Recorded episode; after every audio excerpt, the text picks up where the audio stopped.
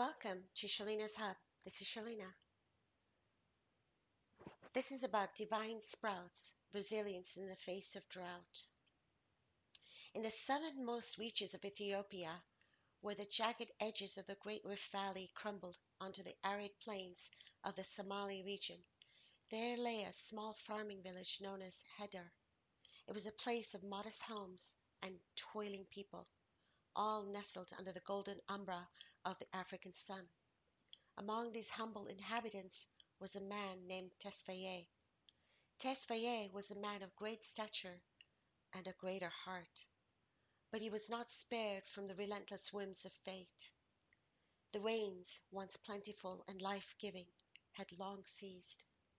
The arid winds swept across Heder, transforming verdant fields into barren stretches. Every single day Tesfaye looked upon his withering crops and starving cattle, the weight of the heavens pressing onto his sun-baked shoulders. His young daughter Abeba, a girl of no more than ten years old, watched him. She was a spl- splendid little thing, eyes too large for her sunken face. Body was lean from too many missed meals, yet her spirit remained untamed and her eyes lit with a divine spark, even in the face of adversity. Tesfaye would watch her play with simple sticks in the dust, making castles in the air with a child's faith and dreams that were richer than the meager porridge they had for dinner. Tesfaye wondered how could one so young endure so much, yet still find joy in such scarcity. Tesfaye believed it was God who granted Abeba this fortitude, and he prayed each night for her spirit to never waver. Days turned into weeks, and weeks into months. The drought, undenying and undying and relentless, it was hard. Despair lurked on the outskirts of Heder, a silent predator awaiting to strike. Tesfaye often found himself on the edge of surrender, yet each time he'd look at Abeba and find strength in her innocence and unwavering hope. Despite the gnawing hunger, he was determined to protect his daughter and their village. Then, one day, while Tesfaye was toiling under the pitiless sun, a figure appeared on the horizon. As the stranger drew closer and closer, he was revealed to be a holy man, an Orthodox priest named Abete. He was known for wandering through the plains, a shepherd to the scattered flocks of the faithful. Abete was struck by the desolation he found in Heder. He saw the starvation etched in the villages, faced, and he saw their bodies shrunken and the once rich fields lying parched and lifeless. Abete was so moved by the sight of Tesfaye, whose spirit was unyielding as the African iroko tree, refusing to bow to the harsh winds of suffering. Tesfaye, said Abate, the body is but a vessel, and it is the soul that defines us. This drought, you see, this hardship it is but a test from God. He does not wish for you to suffer, but rather he wishes for you to grow. But Abba, Tesfaye replied. His voice was raw. My body may endure, but it is my heart that aches. How can one grow when his child knows not when her next meal will be? Abate looked at Tesfaye seeing the man's desperation mirrored in his eyes.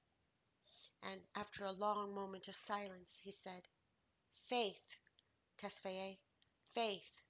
You see, faith is a root that anchors us from the storm. And God provides for the lilies in the field. And if God provides for the lilies in the field, then he shall provide for you, Abeba. And these words resonated with Tesfaye. He nodded, thanking the priest for his counsel, and then returned to his work, his hands firm on the hoe, determination carved onto his face. In the following days, Tesfaye's prayers grew more fervent, his faith undying, like a flame in the heart of a storm. He labored in the fields from dawn to dusk, his body protesting with each passing hour, but his spirit remained undaunted. And then, one day, as Abeba was playing in the dust of their homestead, Abeba, the little girl, she noticed a small green shoot piercing the parched ground. Her eyes widened, and she called for her father. Tesfaye rushed over. His eyes were growing teary at the sight of the tiny sprout. A sign from God, he whispered, falling to his knees. And then he gently touched the tiny leaves, his rough fingers trembling. Word of the sprout spread through Heder like wildfire. The villagers, their faces gaunt and weathered, gathered around the young plant their prayers echoing through the air. They saw in the sprout a symbol of hope, a divine promise that their suffering would not last forever. They too started tending to their fields with, with renewed vigor, each of them harboring a glimmer of hope. In the weeks that followed, the heavens opened up, and the rain fell on the arid land of Heder. It was as if God had heard their collective prayers as if the heavens themselves were weeping tears of joy. The land drank eagerly, and more sprouts followed, promising a bountiful harvest. And the cattle, too, found fresh pastures, their lowing filling the air with semblance of life that Heder had not had in a very long time. The village started to revive again, the skeletons of homes and huts taking on the vibrance of life once again. The laughter of children replaced the somber silences, their games growing longer and louder as the bellies were filled. And Tesfaye looked on as Abeba played, her cheeks regaining a bit of their youthful plumpness, her eyes bright with a child's joy rather than the hardness of premature wisdom. His heart swelled with gratitude. Abeba looked towards him, her laughter carrying on like the wind, and Tesfaye couldn't help but smile. He felt the ground beneath him, the dampness seeping into his palms, and above him the vast sky stretched out, a canvas painted with hues of divine grace. He knew that the road had been harsh, that their struggle had been greater than most could bear. But through all this hardship, they had found a way guided by the unseen hand. And he whispered, God, you have truly provided. His voice getting carried away by the wind. He watched as his daughter skipped towards him, her arms open wide. He embraced her, the scent of rain and soil and life filling his senses. Despite, despite all they had been through, Tesfaye felt a contentment that he had never known before. In life, the threads of their hardship had woven a pattern of profound beauty, and in this moment under the vast African sky, Tesfaye realized the truth of Abete's words. Their faith had anchored them during the storm, and now they were stronger for it. It was the struggle that had shaped him, or shaped them all. The hunger that had made them appreciate the smallest of blessings, and it was faith that had guided them, a divine light leading the way.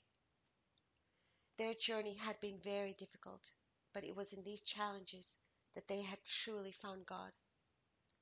See, the story of Tesfaye and his village is a humbling reminder to those in all people of privilege, of all walks of life, of the hardships and of the struggles faced by by so many in different parts of the world. It calls for recognition that while progress and prosperity have touched many lives, there still in many regions are people grappling with basic necessities like food, like water, shelter. And despite these adversities, individuals like Tesfaye, display extraordinary resilience, embraced by their faith and community. Let this be a reflection on our global responsibility to alleviate such suffering, to approach assistance not as a charity, but as a pathway to uplift human dignity. It's our responsibility. It underscores the importance of gratitude for our blessings and the need for empathy and active engagement in addressing global inequalities. Finally, it calls upon us to draw from their spirit of endurance and faith, realizing that our challenges, no matter how daunting, can, some be, can be surmounted with perseverance, hope, and sense of shared humanity. So I ask, Dear God, endow me with the resilience to shoulder our shared struggles with dignity and discernment, to recognize my own blessings in the humblest of moments, and the generosity to reach out to those in need, so that my life and all our lives may be woven together in the shared fabric of humanity. Amen. If you've enjoyed this session, please spread the message and share. And please join me at shaleenashub.com. Thank you for listening.